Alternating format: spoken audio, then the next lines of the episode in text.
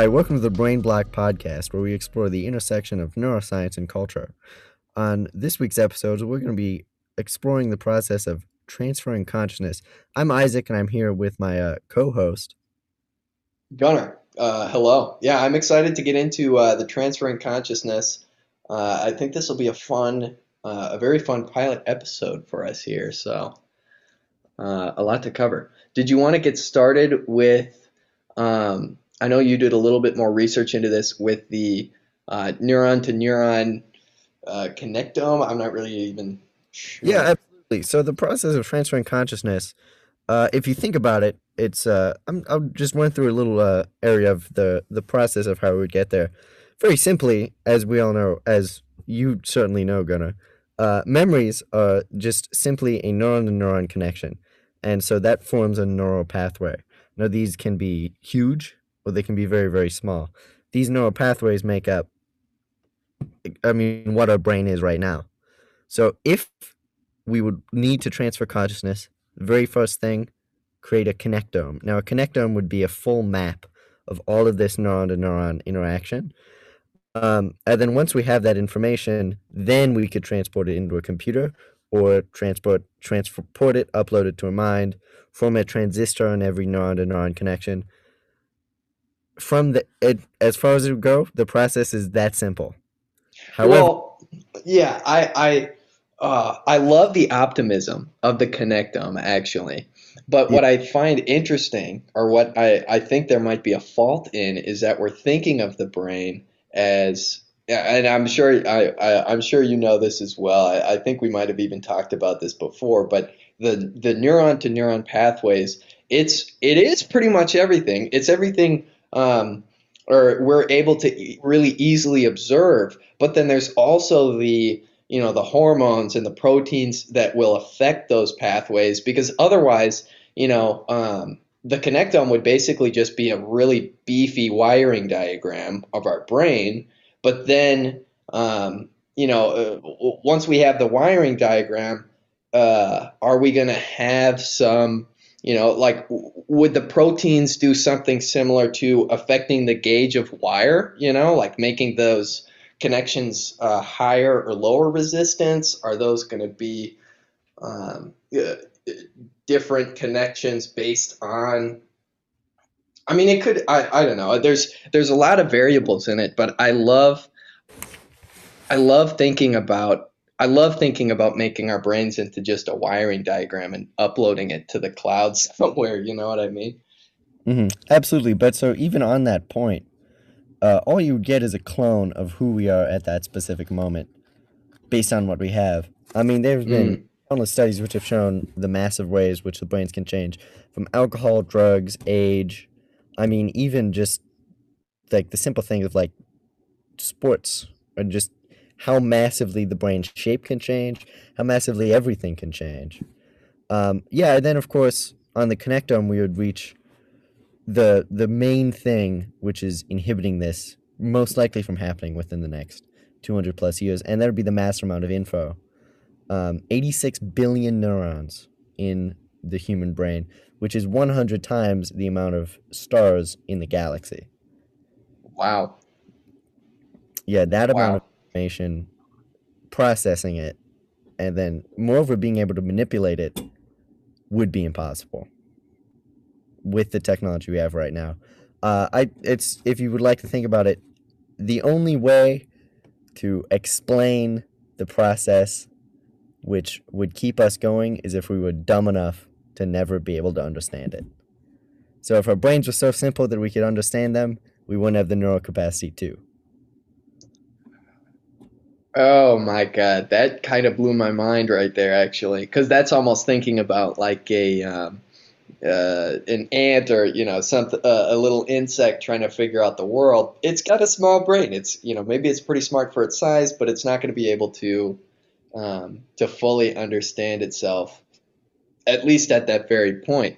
Um, and oh, that's really fun to think about. The other, I mean, the other thing we have to um, take into account, or or maybe uh, we're still uh, trying to understand, is you know because we have the two hemispheres, we also have to to keep in mind how those will will interact with each other. Um, and we have that kind of uh, that super highway.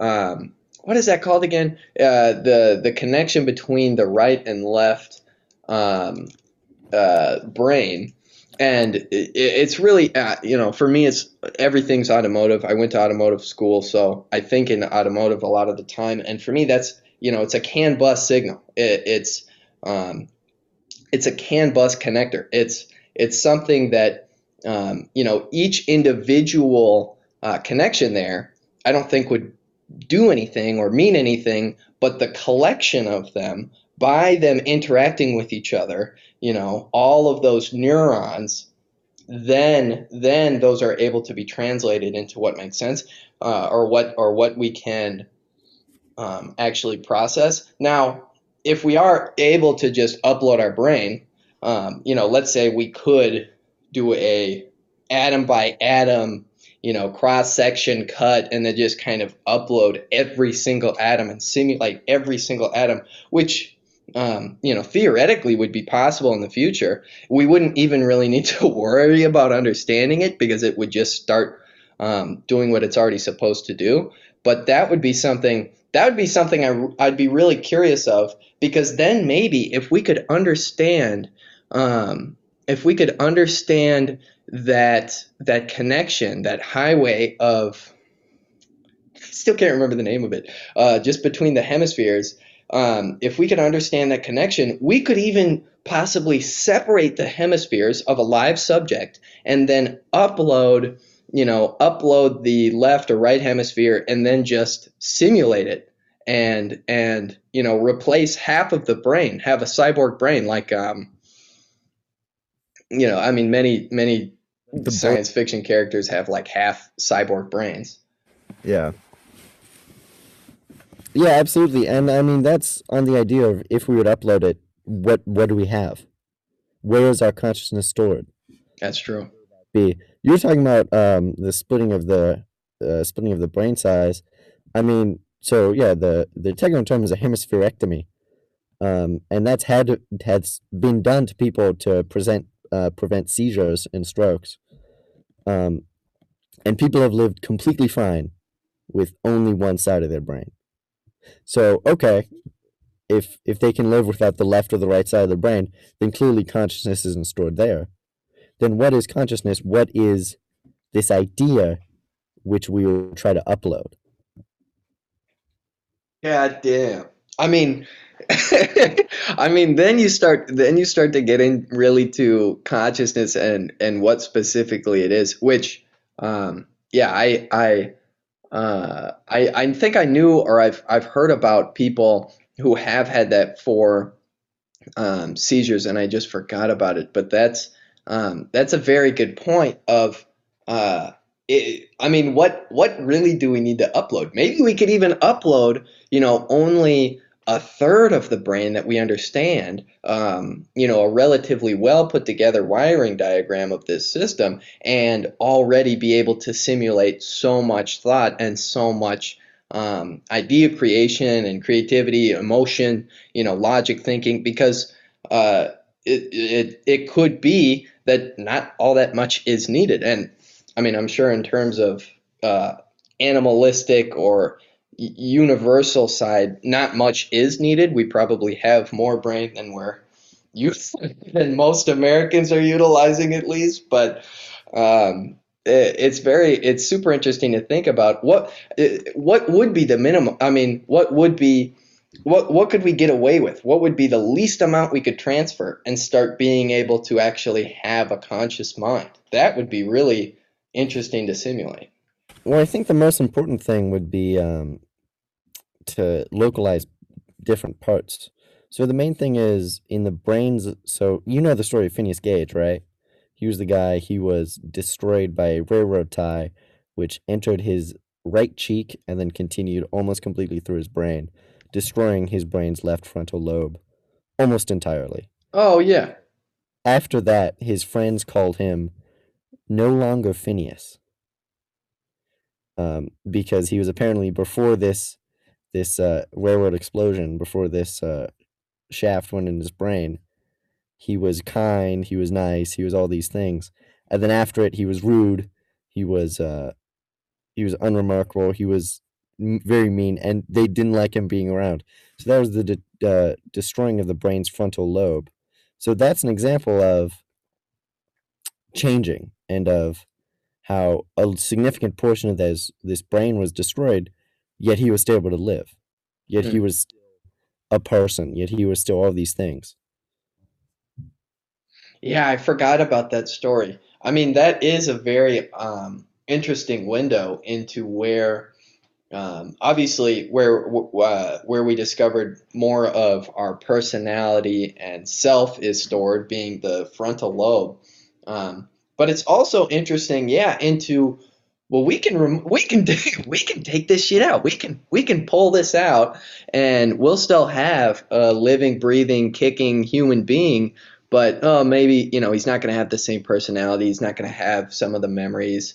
Um, I'd be really curious if we could um, do better quantification as to um, what was actually lost. You know, I mean, obviously that would be uh, difficult to do uh, with a human in terms of interviewing them like right before taking half of their brain out. But maybe, I mean, actually, I take that back. You would be able to do that with um, the seizure.